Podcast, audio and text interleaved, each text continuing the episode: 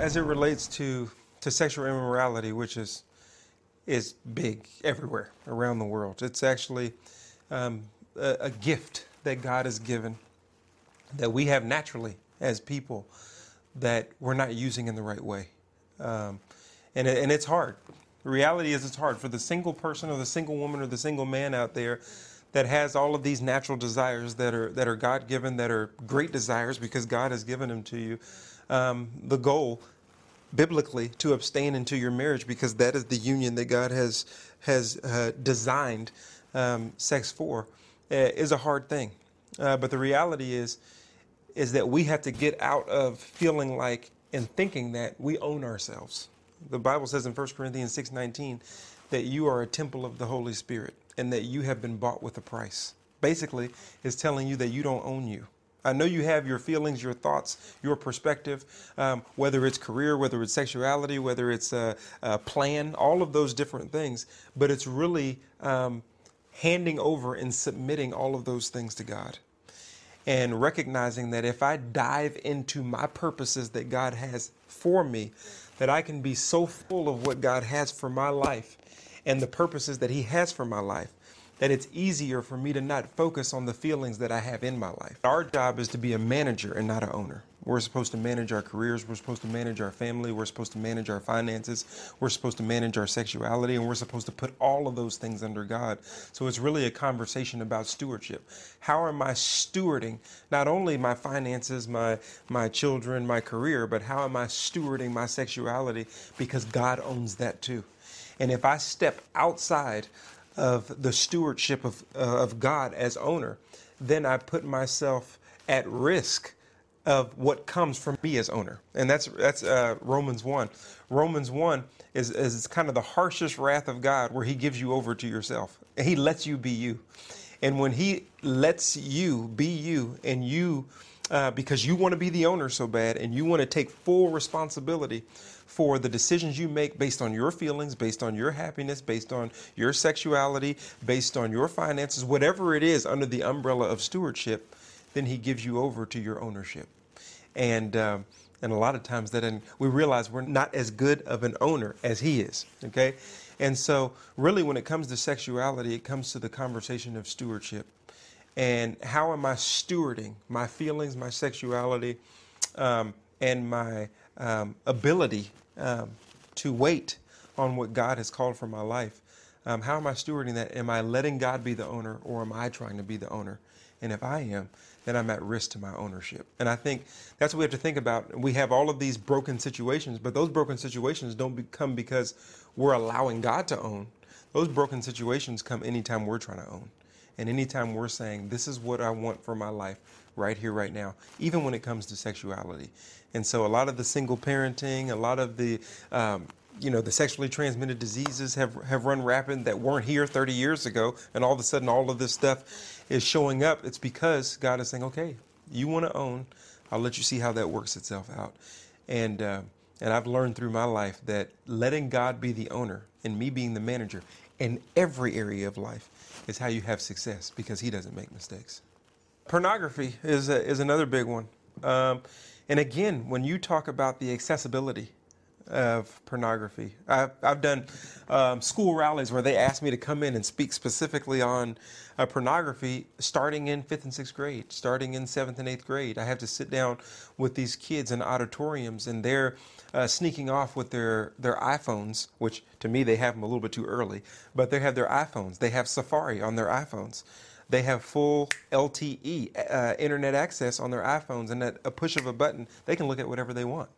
And so the access um, to pornography is huge. And obviously, it's going to be one of the biggest industries because you're pulling on what's what's natural to a person to distort it to um, to make money off of it and to to build an empire off of it and it becomes another addiction And so now it teaches you men how to deal with women in the wrong way. It teaches women what they should expect from men in the wrong way. And so it helps contribute to the family disaster that we have uh, in America now because people come into it with these expectations that were built not from God's world, but from a pornographic world uh, uh, that was not a, a part of God's plan, bringing other people into the context of sex that God has built. And so it's become an epidemic um, in our culture. But really, in order for parents to try to help our kids understand that, is first of all, we have to be the ones that are having these conversations with our kids. A lot too many times the kids are finding out through their friends or through their school or through social media. And then once they get introduced to it, they want to hide it from their parents. Instead of their parents not introducing them to pornography but helping them know that it's there these are the things that are out there these are the, the this is the chaos this is what god thinks about it this is god's perspective on it this is what god thinks about sex this is sex is supposed to be in a marriage here's why. Having these conversations a lot of men uh, especially since i'm a man i can talk about we run away from that conversation. We don't want to have it. We don't want to do it. We don't want to be a part of it but we're supposed to take the lead in it in helping our kids understand uh, what it is otherwise they have access to get that information anyway, a lot of other ways. And when they get it, it will not be biblical. Um, this is one of the main vehicles that the enemy uses to tear apart God's design, which is sex as a whole, but specifically uh, pornography in our country. But I would encourage parents to do what I'm about to have to do here in a second. My oldest is 10. Um, but me and my wife have already started talking about marriage and, and husband and wife and using different situations that are outside of us to see, will you see that? Um, the reason why it's so hard is because the way it was done. God, when God speaks, He's not lying, He's telling the truth. And it's up to you to obey Him and understand that He has the best for your life in mind because He's the one who created your life and He has the design for it. So we're already starting the process and then we ramp up on the reality of of what things are in the world. And so I think that that's important is for for the for parents to be on the front line. And if we're not on the front line, then we'll always stay in the back. Jesus overall, God, he has a whole nother standard, a whole nother, a whole nother standard of righteousness um, that he's calling us to. Um, he even says, you know, Matthew 5, Sermon on the Mount is perfect righteousness. It's basically about perfect righteousness. If you don't have the righteousness of the Pharisees, you're still, you know, unworthy. And their whole thing was about trying to be perfect, okay? So he was talking about perfect righteousness. And the question is, how do you live up to that standard? Well, first, it comes with accepting the standard of who God is. The only person who's ever been able to live up to the standard of God is God Himself through the person of Jesus Christ. And so He was able to do it.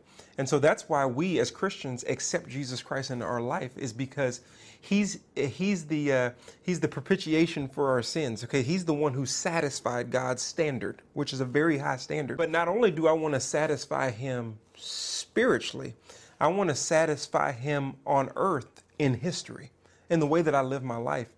And ultimately, it boils down with the greatest commandment, loving him how much you love Jesus will be displayed in how you live for Him. It will be displayed in your choices on stewardship. It'll be displayed in your choices in your marriage. It'll be displayed in your choices with your children. Um, it'll be displayed in your choices with your career. Uh, there's a lot of things we want to do, and God is calling us, like we talked about.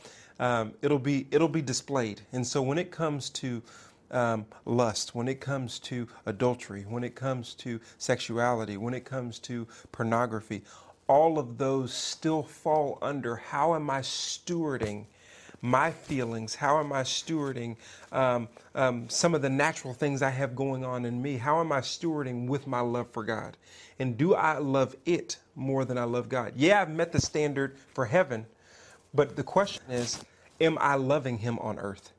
And so uh, you know, I tell people I don't give them a, a book of rules because, like we talked about, and like I've said before, rules without relationship, you're still going to have a problem. And that's what the Pharisees had. They had a bunch of rules, but they didn't have any relationship, and they were still having a problem with Jesus, okay? And so the important thing is not just to give a list of rules to your kid, but give, give relationship to your kid, both with you and with Jesus Christ, through you so that they can build a love relationship with righteousness. And when you build a love relationship with righteousness and you see the fruit and the benefit that comes with righteousness, you're more apt to choose righteousness, but not based on rules. Uh, the law was given just as a mirror to show you how bad you are. I mean, when I see when I see um, drive 70 on the highway, that means 75 to me. I mean, that means 80. Oh, what it does is it just conjures up in me a nature that I already have, just showing me the law. It shows me uh, how bad I am, how often I break the law. Uh, but you give me um, a, a, relationship, you give me um, someone that I love. Um, then I'm more apt to obey those rules without even knowing it. There was a, uh, a woman one day who was in a broken relationship and uh, she wasn't married, but she was in a relationship, and this man had all these rules, and she hated it. She ended up ending the relationship. He was always saying, "Do this, do that, do this, do that," and he was. It was a relationship built on rules, and she hated the relationship because of that. Then she ended up getting married to another man, and uh, one day she was looking through some things in her uh, basement, and she found um, a list of rules that was given to her by her previous relationship that she hated. And she laughed because now she realized that she was doing all of those things in this new relationship and she didn't even know it because this this new relationship was built on love, not just based on rules. And what we do as parents, a lot of times it's it's easy for us to throw in a bunch of rules and a list. But without a solid foundation on relationship and a solid pure love for Christ that's not built on rules, you'll realize that they will want to buck the system just because there's a system. But if they have a relationship of love, then they'll follow the system and not even know they're doing it. With what I've learned just as a parent, um, we talked about, and I've talked about a lot, you know, speaking life. And so for parents, it starts it starts with you. Um, it starts with you as an individual, okay, and then it moves to the family. Psalm 128 says, "Blessed is everyone who fears the Lord and who walks in His ways." And so you're blessed when you fear God. That doesn't mean you're scared of Him, but it does mean you take God seriously. And when you start taking God seriously, well, how would I know that I take God seriously? Simple. You walk in His ways. And that permeates itself down to your family. It starts with these individuals because our broken families come from broken relationships from broken people who refuse to take God more seriously than they take themselves, their careers, their finances, or their feelings of happiness. And so, if we can get parents to start there with how serious do I take God? And does that permeate itself through how I live my life? And if not, then we need to change that um, by being connected to community. Iron sharpens iron, so one man or woman sharpens another. Being connected to community so that I can continue to grow in me taking God seriously because that filters itself through to the family. Psalms 128 goes on to talk about the family, then it talks about the church, then it talks about the well-being of the city and the whole nation. And it goes through this this this funnel, if you will, of getting to the nation. But you can't talk about the nation till you talk about the city. You can't talk about the city till you talk about the church. You can't talk about the church till you talk about the family, and you can't talk about the family till you talk about you. My dad told me that um, to have a good family, you got to have a good you. And to have a good you, it starts with a good God that you give yourself to, not just some areas of life, but all areas of life. And let that work itself out. God is love, and love comes from God. In 1 John, the Bible tells us that God is not only all loving, but that He actually is love itself. The heart of the Parent Compass television show is to bring the transforming love of God to families everywhere. In every Parent Compass episode, true stories reveal family struggles and how their lives were radically changed by the love of God. Parent Compass, an award winning television series, is completely funded by people like you. If you have been touched by God and you want to share God's love to others, would you please pass it on? Jesus tells us to go into all the world and to tell about Him. With your donation, you allow us to take this television show into many different nations in, in many different languages free of charge. And a portion of your donation goes to Parent Compass Outreach to feed starving children. Your gift does so much. To make your tax deductible gift, go to parentcompass.tv forward slash donate. That's parentcompass.tv forward slash donate. And thank you for sending love and hope around the world.